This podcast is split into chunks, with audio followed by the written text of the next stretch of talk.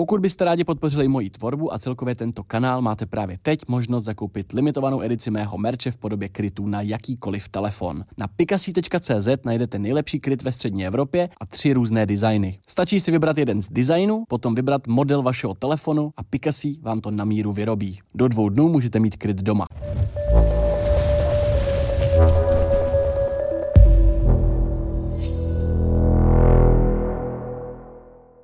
Zdravím, po delší době vás vítám u dalšího dílu Acastu. Já bych rád předem upozornil, že tenhle ten podcast není žádným způsobem sponzorovaný. Dneska tady se mnou sedí zakladatel Petr Štěpánek firmy Macromo D N A a s ním bioložka, členka týmu a tak dále Vicky Kénigová. Já vás tady zdravím. A ještě vlastně bych teda doplnil, že jak jsem se k Macromu dostal, jelikož víte, že já se zajímám o nějaký zdravý životní styl, o tom, co člověk v životě může dělat, nemůže dělat, o sportovní výkony a tak dále. A k tomu trošku právě navazuje i to vědět o sobě víc. Takže uh, chytře z týmu marketingu Macroma na mě zacílila reklama, skrz kterou já jsem se proklik a vlastně tady ten podcast, nebo vlastně tu spolupráci jsem nabídnul já sám. Takže to není placená spolupráce a dneska to tady uh, s Petrem a s Vicky probereme dopodrobna, co mi vyšlo v testech, uh, co může pro vás přinést ten D N A test a tak dále. Takže ještě jednou vás tady oba vítám a děkuju, že tady sedíme a děkuju, že to dneska budeme rozebírat. Ahoj. Ahoj. Já se zeptám, protože já jsem se na ten test, na D N A testování jsem narazil vlastně úplně náhodou a to díky té reklamě. A v čem vlastně, nebo proč by si lidi měli nechat udělat D N A test? To je taková otázka, která podle mě napadne úplně každýho.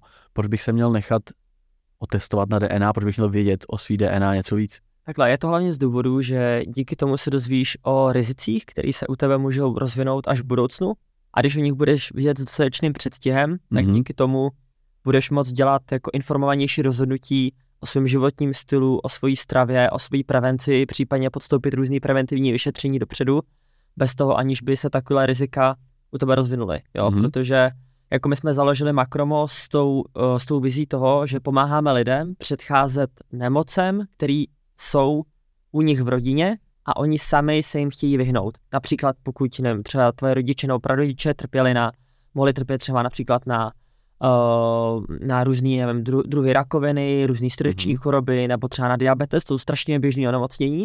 Přitom se jim dá tak jako hodně efektivně předcházet, pokud dostatečně dopředu víš, že buď za A děláš něco špatně, anebo máš nějakou zvýšenou predispozici, proti který právě mm-hmm. je potřeba jako nějak hodně zakročit. Jo? Mm-hmm. A to je vlastně celý to kouzlo zatím. No? Jako, proto jsme se rozhodli vstoupit do toho s genetickými testama, ale ta naše vize je mnohem větší.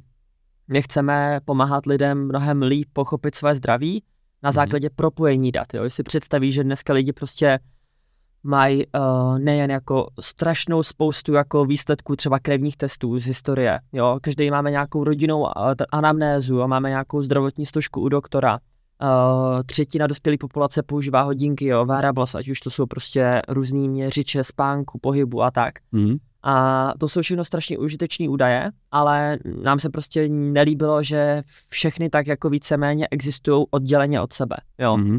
A přitom ale každý doktor se přeci učí, a ono se to vlastně probírá asi na střední, jo, jako někde v přírodovědě, že to, zdali se nemoc u člověka rozvine, právě závisí na kombinaci několika faktorů. A všechny tyhle ty faktory je potřeba brát v potaz, jo. A genetika je jedním z nich, to je prostě vrozená, jo, jak jsem říkal, dozvíš se prostě uh, to, jak, jak, se, jak si na tom prostě si zdědil víceméně od rodičů, jo. A, ale dá se s tím prostě pracovat a to je to hodně zásadní. Dneska je tolik metod, jako jak jak nemocem předcházet a je to, my prostě podporujeme tu myšlenku toho, že uh, je potřeba o tom vědět dopředu, je to hodnotnější, než předtím zavírat oči. Mm-hmm, mm-hmm. Děkuju za uh, rozsáhlou odpověď. Uh, Mně vlastně, když se vrátím k tomu, jak jsem na vás narazil, tak uh, samozřejmě já jako obyčejný člověk, like, vím, že nějaký D N A testování vlastně existuje, ale právě jsem nevěděl kvůli čemu nebo proč bych se o to měl zajímat. Vlastně i ve svých nevím, dvaceti sedmi letech jsem jakoby, si nebyl jistý, jako proč bych to vlastně měl dělat. Vždycky jsem si říkal, jo, to je takový něco jako navíc, co se člověk může jako něco to. Ale vlastně vaše reklama mě zaujala tím banerem nebo tím způsobem, že tam vlastně bylo i jako objevte svoje, já nevím, jak to tam bylo přesně, ale vlastně v těch výsledkách je potom ta kolonka fitness a sport, nebo něco takového, objevte svoji jako výkonnost. Já jsem si říkal, ty vole, objevím něco brutálně zázračného, díky čemu vím, že prostě za měsíc zvednu sto padesát kilogramů na bench. To byla taková moje ta, proč vlastně já jsem se do toho vrhnul. Ale proč to říkáme to, že ty seš docela mladý, nebo působíš na mě teda, že seš možná ještě mladší než já, jestli můžeme říct teda věk. Jo, jo, mě teď bylo dvacet tři. dvacet tři, ok, takže asi o čtyři, o čtyři a půl roku mladší. To znamená, že jak, jak, jak vůbec vznikla ta myšlenka toho, jako začít dělat tohle, když už to tady jakoby je, takováhle služba, tak v čem teda Macromo, nebo proč se rozhodl do tohohle toho jít vůbec? Jo, jo, jako on ten příběh docela jako jí rozsálil, a co pokusím to fakt zastrčit. Zkus zkrátím. Zkrátím co nejvíc, co to jde.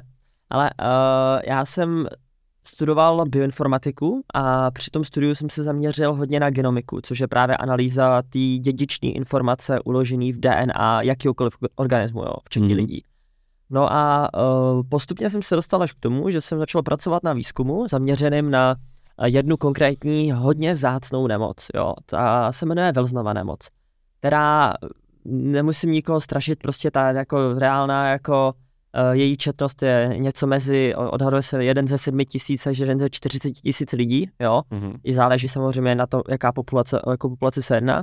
Ale co je na téhle nemoci hodně unikátní je, že jenom šest procent těch případů se diagnostikuje správně a včas, jo. Mm-hmm. Ale přitom tato nemoc je strašně moc o prevenci. Ona je hodně geneticky podmíněná a pokud bys o ní věděl léta dopředu, že se u tebe víceméně tvoří, to spočívá v hromadění mědi v játrech, mm-hmm. kde následně jako ty játra, když to řeknu, dokážou toho hodně pobrat, ale pak najednou vlastně nastane jako, dalo by se říct, jako jako kolaps, jo, a rapidně se ti zhorší zdraví. Může to nastat kdykoliv, jako třeba od dvaceti do třeba padesáti let, nastává to někdy v průběhu třeba jako, mm-hmm. když tě je třicet a podobně. No a já jsem pracoval jako s reálnýma datama, s reálnýma pacientama, kterým bohužel už jako nebylo pomoci v tom, že už se to u nich stalo, tenhle ten průběh, ale vlastně mi došlo, že kdybychom věděli dlouho dopředu, jo, uh, že se u nich tahle ta nemoc tvoří, tak jsou, je hrozně moc metod, jak tomu předejít, velmi jako le, jednoduchou léčbou, která má relativně málo vedlejších účinků, versus prostě, když už se ta nemoc rozvine do plné formy, jo. Mm-hmm. A ona je to strašná detektivka, protože musíš spojit právě uh, jako data z výsledku krevních testů, z analýzy moči, ze zobrazovacích metod, jo, jako to. A, a ve výsledku i z genetiky, jo. A já jsem pracoval na algoritmu, který tyhle ty data umí propojit. A mm-hmm. mě vlastně došlo, ale sakra, proč to vlastně neděláme pro jako Uh, ty nemoci, které postihují mnohem víc lidí, jako právě třeba cukrovka, jo, srdeční choroby, uh, různý druhy rakoviny, jako rakovina prsu, rakovina tlustého střeva a podobně. Když byl vlastně takovejhle algoritmus se dal vyvinout pro, pro každou z nich, takže jsme přišli s tou myšlenkou Macroma, který právě má za cíl vyvinout teda i ten deep tech, ten datový model, který tyhle ty data dokáže zpracovat, mm-hmm. jo, ale i tu aplikaci, díky který to dostane k lidem, jo.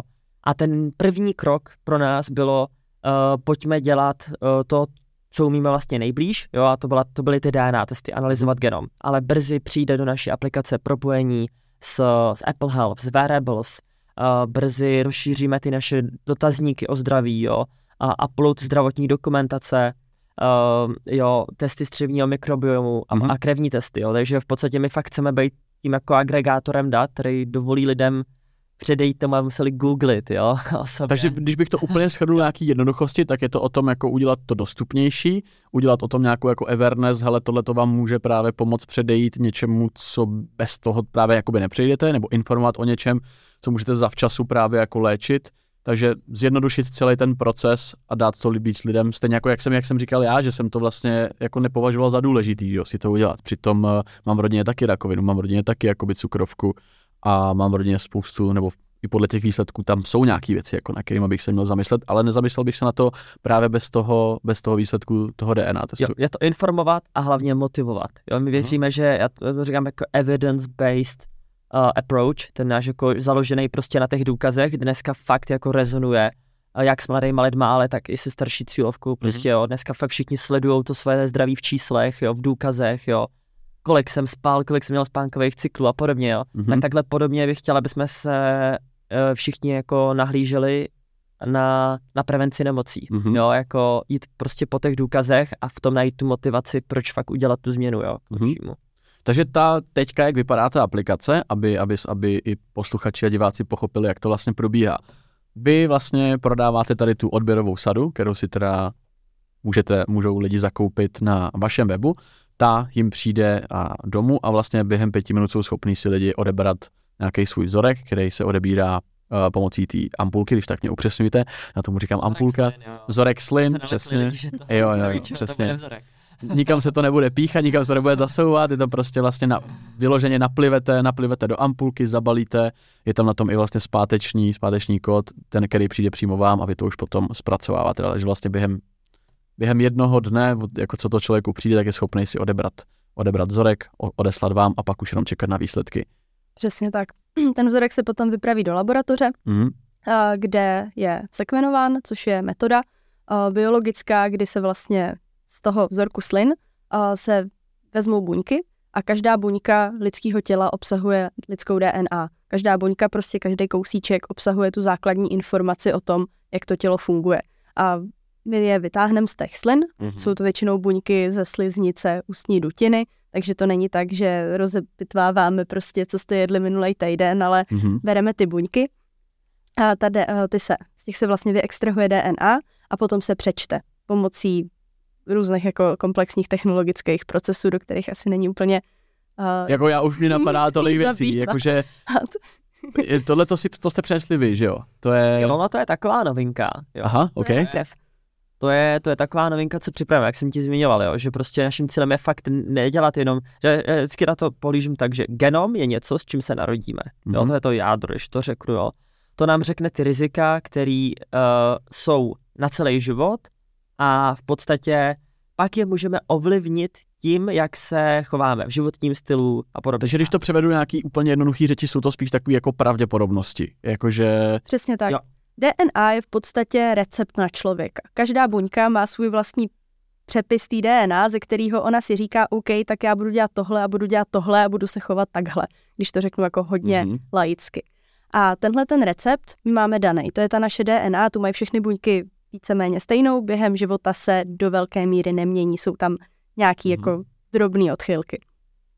A to, podle jakýho receptu ta buňka jede, tak potom ovlivňuje to, jak celý ten organismus funguje. Mm. Samozřejmě ale do toho základního blueprintu nám potom vstupuje spousta dalších faktorů toho, jak my ty buňky ovlivňujeme, nebo jak my ovlivňujeme to naše tělo. Takže přesně tak, jak si to říkal, ta D N A je základ. A na tom my stavíme, na tom my potom budujeme uh, zbytek toho všeho ostatního. Mm-hmm. A jedno z toho jsou i krevní testy, co plánujeme dělat domácí krevní testy, jak jsi zmiňoval, že nemusíte si nikam píchat nic takového, tak tady v tomto případě. It's coming. It's coming soon. Uh, my dáváme krevní testy domácí, kde jsme teda s laborkou ve spolupráci s třetí největší laboratoří tady v Česku, jmenuje se Spádia, tak jsme s nima Uh, úspěšně jako optimalizovali ten proces, aby jsme minimalizovali takzvaný mrtvej objem. To znamená jako, uh, že i z malého množství krve, ale pořád jako docela signifikantního, jo, ale lidi se nemusí bát, je to jako zhruba čtyři sta mikrolitrů krve, je to půlka takové ampulky miniaturní. Takže na prst? Z prstu, prst. je, to, je to fakt jednoduchý z prstu. Případně existuje pak taková speciální odběrová sada, která ještě není povolená pro použití v Evropské unii, která ti to vysaje z ramene, ale fakt to vůbec nebolí, tak to, to, to usilujeme, aby jsme to mohli jako získat tady do Evropské unie. Tak si odeberš malinký množství uh, krve a pošleš ho úplně stejným stylem, jako si poslal D N A, okay. Je trochu rychlejším jako poštovným víceméně a dostaneš to do laborky, kde uh, ti analyzujeme vlastně uh, různý personalizovaný biomarkery podle toho tvýho testu D N A, na co je potřeba se zaměřit. Například pokud ti vyjde v testu D N A, že máš jako větší predispozice třeba Třeba k ty cukrovce, jak jsi zmiňoval, mm-hmm. tak ti budeme pra- dlouhodobě sledovat třeba glykovaný hemoglobin, což je úžasný ukazatel, který sleduje vlastně průměr uh, hodnoty tvýho krevního cukru za poslední zhruba dva až tři měsíce. Jo. To znamená, že z těch krevních tady z těch se dá jakoby ještě líp potom předpovědět, jakoby, jak bych se měl v určitý období například chovat? Přesně. Ta D N A je ten core a tohleto já tomu říkám, že to je takový, takový snapshot toho jako aktuálního zdraví. Jak je, teď je, se chováš, teď v podstatě to je za ten poslední rok víceméně zprůměrovaný do jako několika biomarkerů mm-hmm. zaměřit z krve. Protože D N A ti prostě neřekne, hele, za do půl roku ti hrozí rakovina, pokud se budeš chovat furt takhle, takhle, takhle, ale z toho krevního, já to říkám jako hodně, hodně zkráceně, ale z toho krevního odběru teda ta aktuálnost jakoby těch různých parametrů, co má člověk jako v těle, nebo těch různých vzorců, je úplně jiná, z čehož se dá teda případně odvodit nějaký způsob léčby nebo jinýho přístupu. Jestli to chápu správně. Hlavně se tam dá sledovat progres. Protože ta D N A, tento si uděláš jednou, ten test, a zůstane. Ten je stejný. Ten je stejný. Když ti tam vyjde nějaký riziko, tak to riziko genetický se ti nezmění.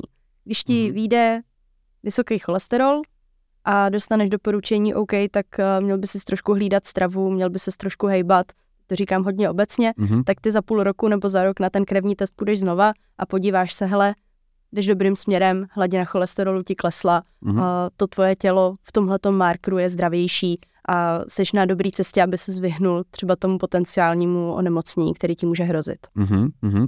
Když teda, teďka jsem si udělal ten test, a v aplikaci už se mi objevily výsledky, to teda pro posluchače a pro diváky, to celá za měsíc od, od toho podání vlastně přijdou výsledky do aplikace, které jsou vlastně jakoby anonymní, že jo, směrem, směrem, směrem kamkoliv, a tam člověk vidí teda nějakou, já když to tady teda otevřu, tak když si otevřu Macromo, tak tady vidím hodně, hodně položek z výsledky. Jsou tady například častá onemocnění osm výsledků, rizika onemocnění třicet pět výsledků, riziko rakoviny dvanáct výsledků a tak dále a tak dále. A vlastně, když to otevřu, tak mi tam vyjede právě uh, ke každému takový jakoby čtvereček, si to představte, kde je napsaná nějak, nějaký popis toho, například vysoký cholesterol, tak co to je, a to riziko toho, že já ho budu mít zvýšenej. Každopádně, když jsem se na to podíval, tak uh, zcela upřímně jsem si jakoby nebyl jistý, co to pro mě vlastně v tuhle tu chvíli znamená, protože například vysoký cholesterol z mých výsledků, tady vidím zvýšený riziko, svítí to oranžové, nevypadá to vůbec hezky. Co bych s tím teďka měl jakoby dělat? Co mi to říká tady ten D N A test? Ten D N A test uh, ti říká, uh, jaký je tvoje genetické riziko v porovnání s průměrnou zdravou populací. To znamená, že my jsme našli v tvojí D N A některé uh, genetické varianty, některé změny, mm-hmm. uh, které jsou často asociované s vysokým cholesterolem a podle jakoby vědeckých studií tedy jsou jakoby Jedně, jeden z těch faktor, je, je, je to teda rizikový faktor pro vysoký cholesterol. Mm-hmm. To, že ti to riziko vyšlo zvýšený, tak to znamená, že těch variant, který můžou, způsob, můžou být spojeny s tím vysokým cholesterolem, máš víc než průměrný zdravý člověk. Mm-hmm. Ty varianty můžou ovlivňovat různé části třeba tvýho metabolismu, můžou ovlivňovat spoustu různých věcí, oni se většinou, spousta drobných efektů se spojí a způsobuje vlastně ten, výsledný, ten výsledek. Pokud by ti vyšlo vysoký riziko, tak by to znamenalo, že máš jakoby větší to genetické riziko než devadesát devět procent populace. Když ho máš zvýšený, tak ho máš větší než osmdesát procent populace. Mm-hmm. Znamená to, že oproti průměrnému člověku v populaci máš vyšší riziko, že budeš mít vysoký cholesterol. To, jestli ho máš nebo nemáš vysoký, se zjistí z toho krevního testu. Jasný, jasný. Mm-hmm. Ale jako v podstatě se v tom odráží, jako jak, jak se chováš. Jo? Ty můžeš mít zvýšený riziko, ale právě pokud jako žiješ hodně zdravě, hodně... hodně to vůbec jako... neznamená, že ho nemusím, že ho, ne, že ho musí být zvýšený. Jako, mm-hmm. Obzvlášť se týká jako těch takzvaných, co popisovala Vicky, to jsou ty polygenní rizika. To je docela nová disciplína, jo. Nechci do takových vědeckých detailů, ale v podstatě jsou dva způsoby, jak se dívat na tu D N A. Jo. Nám dorazí prostě hrozná spousta jako raw dat, tomu říkám, jo, prostě přečtený, kde, kde jako v tvojí D N A jsou, jsou jaké, jaké ty sekvence. A teď se s tím dá udělat dv, dvě, dvě věci. Jeden je, podívám se, že jestli nemáš nějakou opravdu jasnou patogenní změnu, jednu cílenou, která je jasně spojená, jo, třeba familiární hypercholesterolemie, se říká, jako to je porucha výloženě, která vede k signifikantně zvýšeným hladinám cholesterolu. Mm. Jo. A nebo ten druhý způsob, který u nás je převažující, tak ten, ten takzvaný polygenní, kde jak říkala Vicky, že tam může hrát roli statisíce až miliony drobných změn, ale pokud nazbíráš všechny tyhle ty změny, tak to může být přeci jenom ve výsledku i tak signifikantní jako ta jedna významná změna, kterou by normálně byl třeba změřil i lékař. Jo, jako, mm-hmm, jo, mm-hmm. Já jsem říkal, že ty naše metody jsou trošku jako nadčasový v tomhle ohledu, jo, že se opravdu pouštíme do toho, i do toho polygenního pohledu na to, že se koukáme na, na ten celý genom, ale zároveň jako, ale pořád tam hledáme klidně i ty jako cílené změny, jo, který můžou mít fakt velký efekt, jo, že u nás se kombinuje oboje. Takže vlastně jako to, že si člověk udělá D N A test, tím to vůbec jako nekončí, tím to naopak jako začíná, že jo, tak nějaký jako sebepoznání, protože já když jsem to otevřel, tak si říkám jako dobrý, tady mě něco svítí oranžově, necítím z toho úplný jako dobro, naštěstí ne jako tolikrát, ale svítí to u věcí, které vlastně v rodině máme a všechny se tam objevily, což je jakoby zajímavý, že se to třeba historicky jako potvrzuje, že tam nějak, nějaká stopa toho D N A je, ale tím to teda nekončí. Já jsem si myslel, jako, že tady z toho budu jako chytrej, ale jsem, jsem z toho ještě blbější, když to tak řeknu, a jsem rád, že teda z toho přesli další odběrovou sadu. Ono, když se člověk podívá na to, jak vzniká ta nemoc, to, o čem mluvil mm-hmm. Petr na začátku, tak u každé nemoci se liší to, jak moc se který faktor na tom podílí. Jsou některé nemoce a často nemoci a často jsou to právě ty takzvaně monogenní, ty způsobené jednou velkou změnou, které jsou ovlivněny geneticky třeba z devadesát procent. Což znamená, že když máš tu špatnou genetiku, tak to máš téměř jistý, že se ti ta nemoc projeví. Většinu tady těchto onemocnění my v tom našem testu nesledujeme, protože to jsou závažné věci, které sleduje prostě zdravotnický systém a tohle to jsou věci, které patří do rukou lékaře jako takového a pracuje se s tím potom úplně jinak a většinou se to zachytává v dětském věku, protože to má jako zásadní uh, zdravotní dopady. Velké množství onemocnění ale funguje tak, že ta genetická složka dělá třeba patnáct procent. Jo, máš, když máš špatnou genetiku, tak na té škále, kde na sto procent máš nemoc, tak ty seš posunutý a máš náskok těch patnáct procent geneticky. Mhm. A na tobě je, co uděláš s těma dalšíma osmdesát pět procent. Takže ty, když máš patnáct procent náskok na rozvoj, riziko na rozvoj nějakého onemocnění a budeš žít s odpuštěním jako čuně, nebudeš si prostě hlídat ten životní styl, nebudeš se hýbat, budeš jíst hodně špatně, kouřit, tak to prostě doženeš brzo a celkem jistě. Jo, někdo má štěstí, to genetické riziko nemá, tak tam má těch patnáct procent navíc, se kterým asi může v tom svým životním stylu hrát, ale i ani to nemusí znamenat, že se mu nepodaří to k těm sto procent dohnat.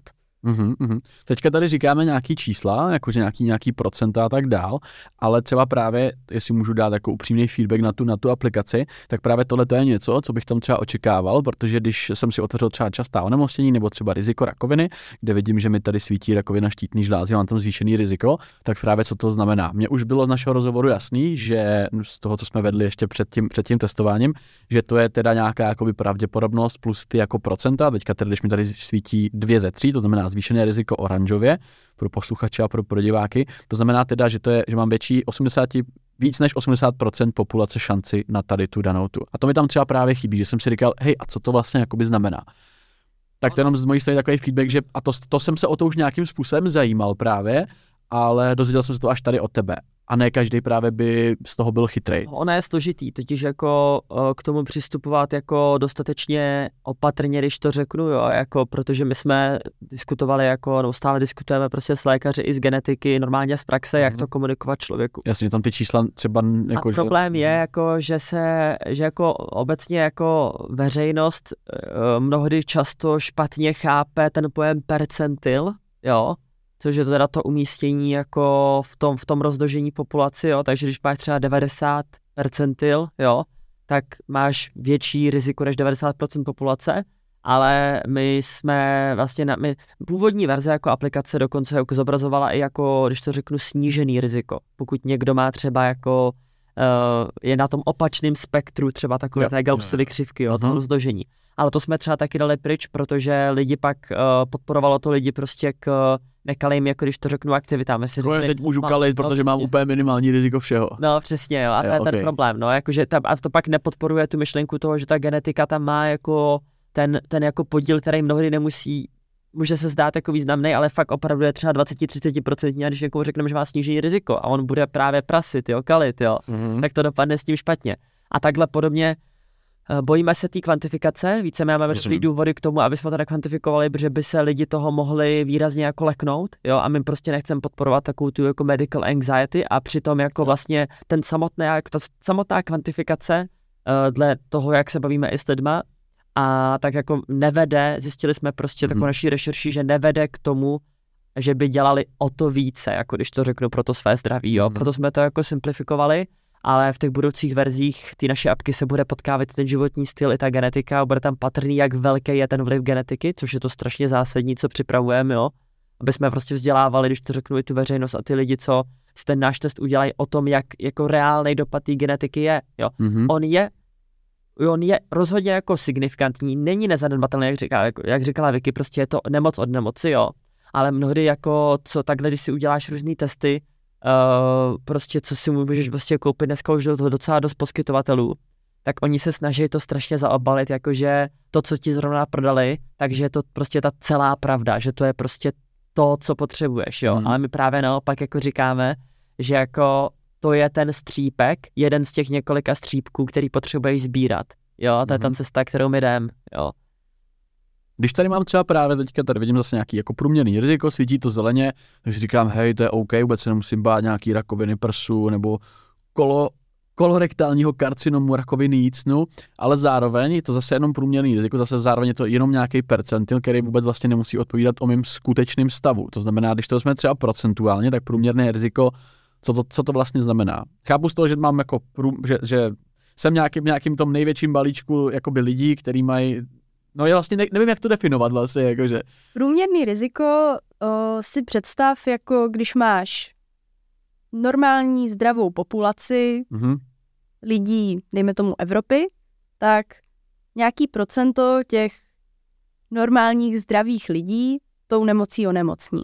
Mm-hmm. Jo, je to nějaká incidence, a u každý nemoci to procento je jiný. A myšleno bez uh, toho, aby proto jako proti tomu něco dělali, myšleno jako když by oh. žili úplně průměrně norma, no, nebo jak to říct, víš, jakože jestli tím teda, že tam je ta šance tím onemocnit prostě jen tak, když to tak řeknu. Uh, tady se jedná o v podstatě epidemiologické studie, které Aha. nejdou na úroveň toho jedince.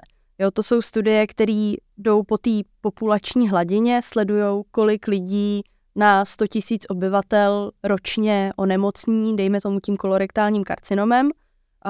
Pokud jsou to lidé, kteří k tomu nemají nějakou prostě známou zásadní predispozici, která by to způsobila, třeba nějakou komorbiditu, nějak, komorbiditu, nějaký onemocnění, který to způsobuje, tak se započítávají do té statistiky. A ta průměrná statistika je prostě to, kolik lidí tu nemoc ročně nebo v nějakém jo. jako mm-hmm. časovém úseku ze sta tisíc bude mít. A liší se to pro každý to onemocnění. Mm-hmm. A je to velmi snadno googlitelný, kdyby tě to zajímalo. Možná, kdybych to ještě jako doplnil, ano, jako když budeš mít pro něco průměrný genetický riziko, tak to neznamená, že se ti to vyhne. Ty můžeš prostě úplně jednoduše mít průměrný genetický riziko třeba pro infarkt, ale můžeš si ho přivodit prostě jo, špatným životním stylem, jo, dostatkem sportu, špatnou stravou a podobně, jo. Mm-hmm. Takže jako proto říkám, že je to střípek, který je strašně zásadní, protože jako pokud ale ho máš zvýšený, tak je to fakt něco, čím by ses měl zabývat, jo, jako protože mm-hmm. máš ten náskok, jak říkala Vicky předtím, jo, máš ten náskok oproti té, té, jako toho průměru té populace, která je, která je jinak jako, co řeknu, Uh, by tu nemoc stejně dostalo, všichni na, na něco jednou jako zemřeme, jo, ale prostě tady jde o to, jako, že prostě cílem Macroma je jako prodloužit lidem to aktivní zdraví, jo, aby zbytečně, když to řeknu to, k čemu mají přirozeně blíž v tom negativním smyslu, tak aby se tomu vyhli co nejdál, jako jo, každý ve, stov, nevím, ve stovce zemřem prostě na nějakou jako chronickou nemoc, jo, v osmdesáti, jo, devadesáti asi, jo, ale, ale jde o to, aby prostě nás to nepostilo v padesáti, jo, kdy prostě mm-hmm. může mít fakt aktivní život a super, jako... Ty jsi říkal, že se v té apce, nebo já to, já to chápu, že to je, že tam bude ještě spoustu upgradeů, protože když jsem se bavil minulé s Vicky, tak jsem vlastně se dozvěděl to, že když si D N A test uděláš jakoby jednou, tak už, už prostě je hotové a už ho celý život, že ho nemusíš si dělat, že je to vlastně jednorázová investice na, na celý život, tak jaký vylepšení v té aplikaci třeba ještě budou? Ty jsi předtím narazil na to, že tam může být nějaký propojení prostě s vočkama, s nějakýma hodinkama, jak, jak by to v budoucnu mohlo vypadat tady z toho? Je, je to něco, co by ještě potom lidem mělo napovědět jakoby víc, jestli víš, jakože jakým způsobem tam budou probíhat upgradey v tomhle tom? Přesně tak, jako uh, my chceme celkově, naším prvním cílem teď přes léto je dostat do apky všechny zdroje dat, jo, takže jako první tam budou ty krevní testy, co vydáváme za zhruba jako někdy, někdy v polovině června, jo, tohle roku, uh, druhou Uh, druhou informací tam budou ty očky, jak jsi už zmiňoval, jo, mm-hmm. taky. A následně, jo, jako uh, začneme pracovat s těma datama tak, po vzoru, úplně nejlepší bude přirovnat to jako pro publikum, jako pro, třeba po vzoru jako Atomic Habits. Znáš mm-hmm. knížku známou, jo, prostě o tom, jak si osvojit jako zdravý návyky, je potřeba to prostě rozbít na ty nejmenší jako kroky uh, mm-hmm. ve tvém životě. Jakože konkrétní kroky. Přesně, nějaký, konkrétní aha. kroky. Nemůžeme prostě, my, my nechceme vytvořit apku, která jenom prostě nasaje všechny tvoje data a dá ti takovýhle dlouhatánský seznam toho, co děláš dobře nebo i špatně, jo, a takovýhle dlouhý seznam rizik. Ne, my právě chceme to, jako když to řeknu, rozbít na ty nejmenší, ale nejvíc jako signifikantní kroky, který máš udělat, hmm. jo.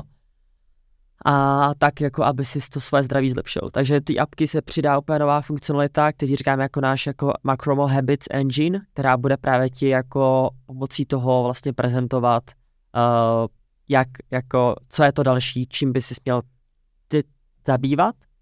A hmm. právě opírá se to o to, jak jsem zmiňoval, jako, že věříme, že pokud těm lidem dáš tu evidenci zatím, jo, tak ta motivace k tomu udělat ten ten krok, hmm. tu změnu je úplně jiná. Jo. To znamená, to dokáže to třeba právě číst ty data z hodinek a na základě toho ti házet ty doporučení, to znamená, že tam budou nějaké jako proměny, který když mi hodinky přečtou, že udělám denně pět set kroků, nebo telefon, to je jedno, takže mi to jakoby pak řekne, hele, tady máš v D N A ti vyšlo, že máš potenciál k tomuhle tomu a malý počet kroků může vést k tomu, že si tady to riziko jakoby potvrdíš prohlub a prohloubíš, nebo přiotevřeš ještě ty dveře k tomu, k týhletý a týhletý nemoci. Kápu to správně? Přesně tak. Ne, okay. tak jo. Pak cílem je prostě udělat jako lidem pořádek ve zdraví. Jo, nám se, mm-hmm. nám se ozývají lidi, jo, nám se ozývají lidi na e-mail. Vicky na to taky jsem tam odpovídá, já taky jo, někdy a tak, jako prostě kdokoliv z našeho týmu dá jako odbornost, tak uh, dáme dohromady, snažíme se jim pomoct a většinou jsou to dotazy prostě v rodině, například píše nějaká paní, v rodině jsem měla rakovinu tlustého střeva, prostě tatínek jí měl, zajímá mě prostě jako jestli tomu můžu nějak předchádat, přesně to jako a co to dneska, co ty lidi mají dneska za možnost, jako jo, všichni víme, že prostě googlení vede jako jedině k K, jako k tomu, že si to přivodíme sami jako hypochondři a každý tam jde jako hypochondra a začneme googlit jako z, a z migrény si uděláme prostě, hmm. nevím, nějaký tum, tumor, tumor v hlavě, jo. A jako uh, prostě to je to, co my, č, čemu prostě my chceme předchádat, aby lidi fakt měli jako přelep v tom svým zdraví, jo. Mm-hmm. Aby na jednu stranu jako fakt jako sebevědomě jako znali to, co je může potkat a dokázali se tomu postavit, mm-hmm. ale zase na druhou stranu jako Uh, jako, víš, prostě, aby prostě fakt věděli, no, co mají dělat, jako, to je hlavní. Každý ví, že má žít zdravě a málo kdo ví, jak se to dělá. jo, jo. To je pravda, ale tak ono zase existuje x různých způsobů, jak vlastně zdravě žít, tak a každý jsme tak individuální, že každému vyhovuje něco jiného, stejně tak jako máme každý úplně to jiný, to jiný DNAčko. Mně někdo napsal, mě někdo napsal, uh, myslím, že pod nějaký TikTok video, když jsem jako tam právě dával, že si jdu udělat uh, ten, ten test, že někdo tam psal, nebo rozhodla se tam nějaká diskuze, že D N A během života jako nejde změnit.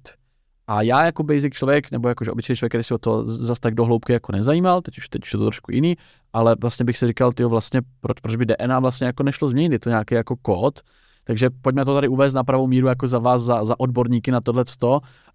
Když já jako otec svých budoucích dětí zkombinuju svoje geny se svojí manželkou, tak vznikne nějaký D N A toho, kdo přijde na ten svět, toho malého dítěte, který teda už tohleto, tenhle ten, jakoby, bych tomu říkal, nějak jako lehce popsaný nebo nepopsaný papír, jak, jako je to D N A, tak on už je za, za celý život už to nemůže jakoby změnit, pouze ovlivnit teda. Je to, je to ten správný výraz pro to? Dnes ne, jako, dne, dne, dnes ne, jako já, Vicky se možná bude držet při zemi, ale já jestli můžu prostě říct takovou jako vizionářskou. Já pak řeknu vizi... tu realistickou. Jako takhle dnes. Proto jste tady dva, tak je, let's go. A dnes jako existují jenom nějaký cílený třeba jako experimentální genové terapie. Ten problém je, že jakmile každý z nás jako kdysi byl nějaká jako spermie a vajíčko v podstatě, jo, který splynulo a z jedné buňky víceméně jsme rostli až do nás, jo. A ten problém je, že čím víceméně jako čím více těch buněk je, tak ta původní genetická informace, která vznikla tím splynutím, jo, tak, tak jako už se zpropagovala do našeho těla. A teď jako si představ, kdyby si musel každou tu buňku jako kdyby si chtěl změnit genom v celý, celý tvojí D N A, teda to, to, to, to jsem řekl, v celém tvém těle, mm. jo, tak každá tvoje buňka má svoji kopii D N A, která vychází z toho původního templateu. Mm. Tím, že tak bylo jako logisticky, když to řeknu tak hloupě, náročný, každou tvoji buňku změnit, jo. Mm. A proto jako je to tak náročný úkol, jo, jako možná nám to technologie otevře, jsou cílený genové terapie, jo, prostě jsou různý experimentální terapie, že někdo prostě třeba uh, vlastně skonzumuje takový speciální lék, vlastně, který pomocí jako takzvaných virových vektorů jako dopraví tu upravenou D N A do těch vybraných buněk, jo, třeba jsem tak na něj četl, že se léčí i experimentálně třeba laktozová intolerance, okay. jo, mm-hmm. ale jako vždycky ten problém je, že to má omezený trvání a cílí to jenom na ten, lo- na ten lokální. To jsem se chtěl tady, jestli se vlastně jako ukotví, že tam jako ta změna zůstane. Ona se ukotví a zůstane v té jedné buňce.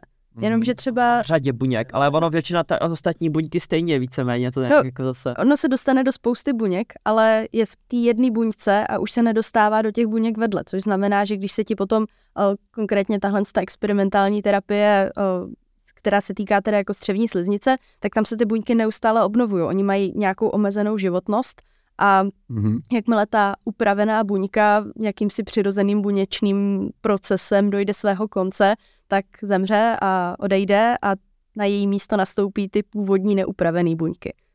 A něk- mm-hmm. některé genové terapie pro třeba nějaký hodně vzácný, jako vážné nemoci, tak se právě aplikují jako v co nejmladším věku, jo. Jako, o, a když to ře- přeženu úplně do extrému, jo, tak samozřejmě byly tady jako takový ty jako případy, jak někde v Číně nějaký takový ten pán, ten vědec jako modifikoval prý údajně jako doslova ty embrya. Jo, to je jako, to je jediný způsob, jak vlastně zpropagovat tu upravenou D N A do zbytku jako organismu, mm-hmm. jo.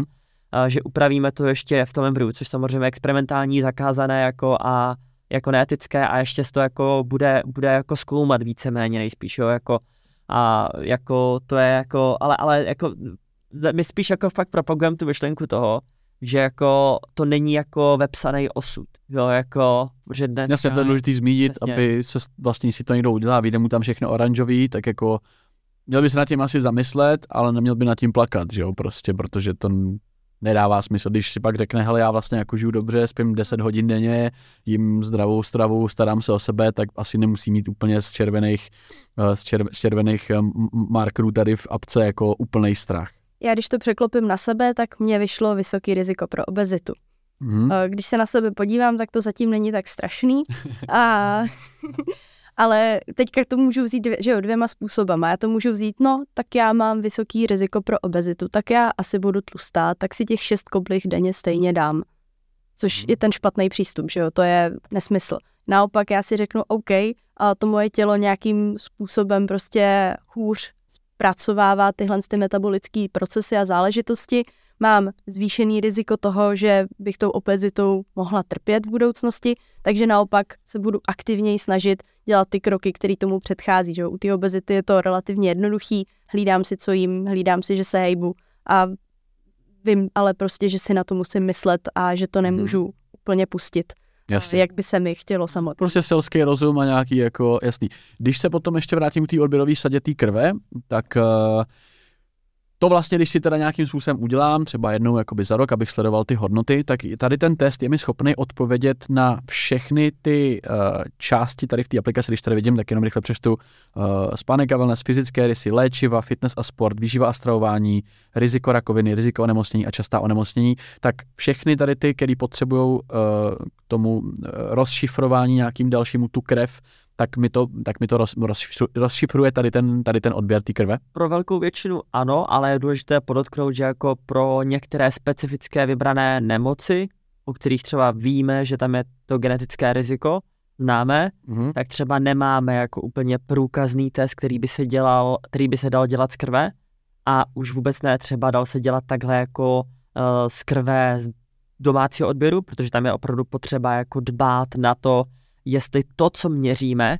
víceméně jako přežije tu cestu od tebe k nám do té laborky, jo, kde vlastně mm-hmm. jako musíme vybírat jenom ty ukazatele, který mají jako ověřenou stabilitu. My jsme dělali prostě studii stability, jsme studovali, jestli prostě pět dní, když někde bude v pokojové teplotě se válet ta letaskou avka někde na poště, tak aby, aby jak moc to ovlivní ten, ten výsledek. Mm. Takže v tomhle jako fakt dbáme na to, aby jsme vybírali ty ukazatele, které jsou stabilní, a to už se sekává víceméně. Ten jako z těch tisíců, co jsou dostupný, nám to se sekává na menší množinu, ale strašně. O, o kolik třeba, o kolik se to jako se sekalo, o kolik vlastně tam po, pobyt na poště v obálce zabil jako průkazních materiálů v krvi? Paradoxně moc ne, jako paradoxně ani moc ne, třeba jako úplně jako jasný příklad, který každý zná, tak jako je glukóza v krvi, krevní cukr, měří si ho diabetici, mm. tak tu nám de facto pobyt na poště jako zcela zabíjí, jo, mm-hmm. ale co nám nezabíjí, je ten glykovaný hemoglobin, což je ještě hodnotnější marker, který ukazuje vlastně historii tvý glukózy v krvi za několik měsíců, jo.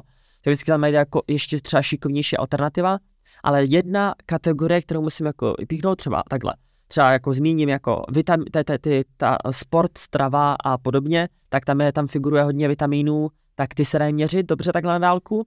Víceméně pobyt na poště nám víceméně trochu uh, zruší všechny minerály, jako třeba draslík a sodík a hořčík. To je takže celkem škoda, to je docela zajímavý a celkem to může být důležitý. Jsou jako alternativní způsoby, hmm. na, kterýma, na, kterým, jako, na kterých pracujeme, aby jsme to mohli uh, realizovat, ale jako není to úplně v té první verzi. Jo. Ale v plánu to je teda v rámci Macroma. Jako bude... Plány jsou velký. Plány jsou velký. Protože mě z toho fakt jakoby vlastně vychází, že, protože dneska už jsme tady u odběrový sady, to předtím nebylo, že jo, tak oni, že přerušu, až mi z toho vychází, že Macromo by mohl být právě jako takovej zdroj, jak ze sebe udělat jako terminátor, když tak řeknu, to znamená, teď to jako říkám s nadsázkou, ale to znamená, vyjedu si tady nějaký jako papír, který je prostě jasně daný, a to jsou ty D N A testy. Pak tady každého půl roku můžu si uh, za nějakou cenu prostě ověřovat ty hodnoty, které jsou jako aktivní a které mi buď stoupají nebo klesají, na, na základě čehož pak můžu o, uh, ověřovat prostě, co se mi děje v těle nebo neděje, a co je pak další krok, co, co bude, co Macromo dokáže potom, jakože. Když už jste řekli, že jsou velký plány, tak klidně, klidně poodhalte, co bude možný jako potom, jestli právě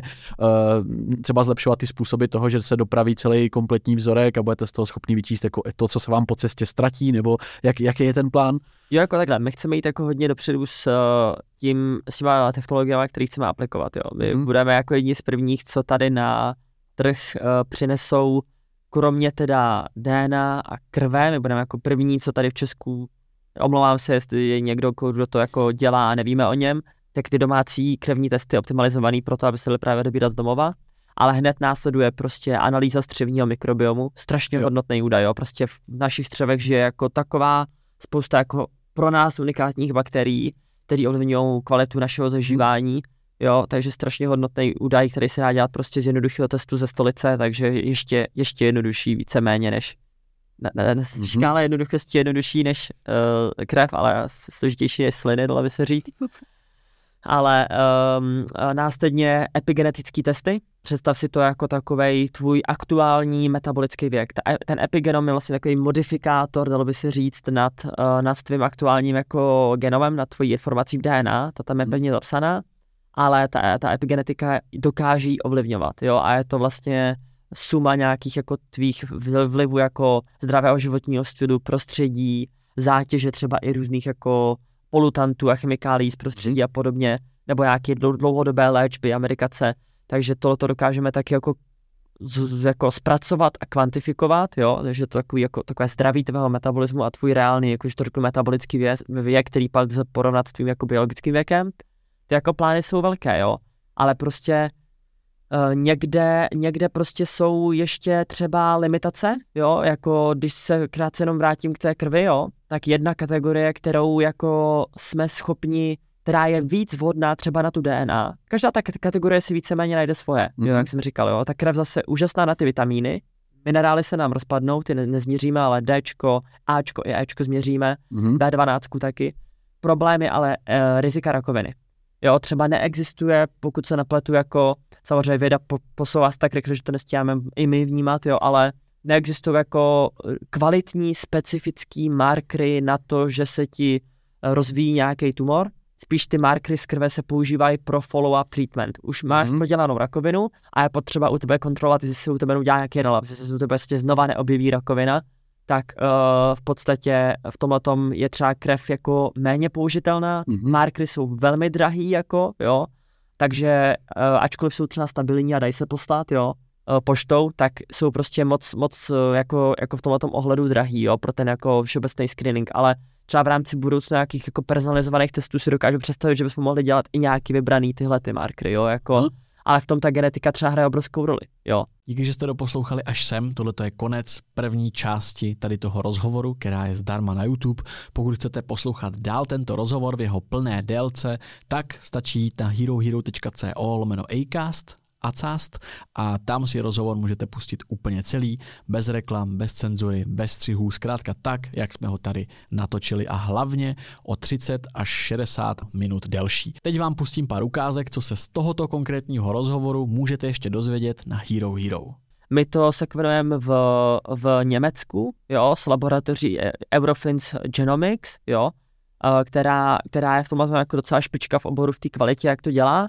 Jsou jako samozřejmě metody, jak se osekvenovat jako méně důkladně, méně kvalitně, třeba hlavně posílaný jako třeba do Ameriky, kde to pak se půluje do velkých jako batches a ty se pak hromadně posílá do, do Číny, jo, kde se člověk dostane i pár, k pár stovkám dolarů, třeba šest set sedm set dolarů a podobně. Moje mamka prodělala zrovna rakovinu prsu a naštěstí teďka na onkologických vyšetření jako má velmi pozitivní výsledky, že se to jakoby nevrací, ale taky třeba se to dozvěděla jenom pozdě a mohlo se tomu třeba i teoreticky předejít. Hodně lidí, minimálně z mojí zkušenosti, má takový mindset, že dokud to není strašný problém, tak to neřeším.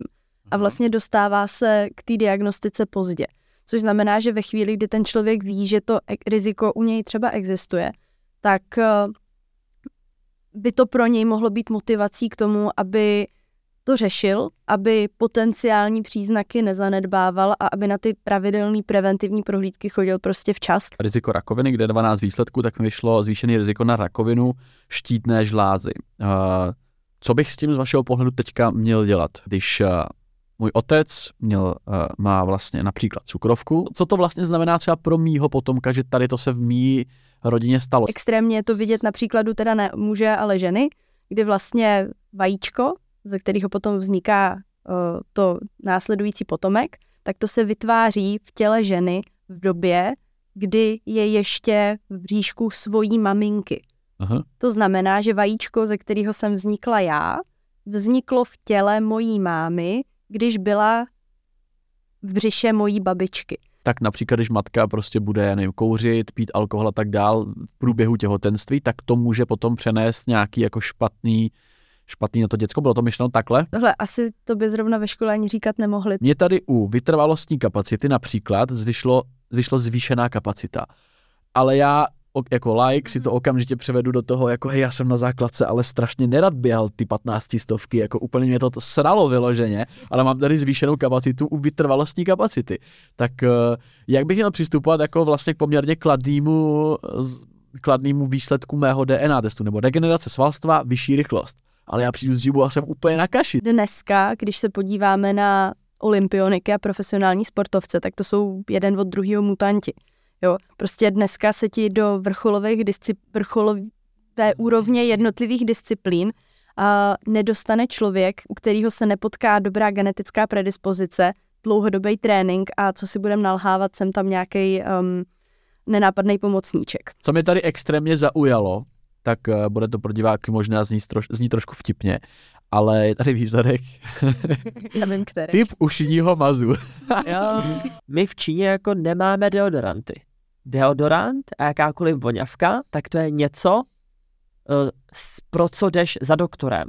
Protože je to tím, že jsi nositelem téhleté varianty, která způsobuje mimo jiné vlhký ušní maz. Ale projevuje se i tím, že produkuješ vlastně O D R, jo, víceméně. Takže v Číně prostě není běžné kupovat si deodorant v drogerii, protože ho nepotřebuješ, jo. A protože všichni jsou nositelem toho suchého ušního mazu, který se projevuje, že mají ty lidé výrazně nižší jako míru, jako odéru prostě z podpaží a prostě, no. Ty když si vezmeš výšku svoji, výšku potenciální matky, potenciálního potomka, sečteš to podle určitý rovnice, tak jsi schopnej plus minus osm centimetrů, si spočítat, jak vysoký to tvoje dítě bude a odvíjí se to prostě od výšky tebe a od výšky tvojí matky, ne tvojí matky, ale tvojí partnerky. Člověk má geneticky daný jakýsi maximální potenciál svojí výšky, když to řeknu hodně zjednodušeně, a on ho může a nemusí dorůst. My teď žijeme prostě fakt jako v dynamické době, jo, kdy prostě naši rodiče, pokud vyrůstali tady v Česku, nebo v Československu teda, jo, jako, jo, Uh, tak jako uh, se měli určitě hůř než my, jo, jako jo, průměrně. Ještě jednou vám děkuju, že jste podcast dokoukali nebo doposlouchali až sem a uvidíme se na Hero Hero v placené části. Na Hero vycházejí podcasty jako video a i jako single zvuková stopa, takže si podcasty můžete provázat ze svojí R S S aplikací, která vám tu audiostopu bude automaticky stahovat, jakmile já na to Hero Hero něco vydám. Tím se vám automaticky stáhne do vaší aplikace a vy ji můžete poslouchat i offline.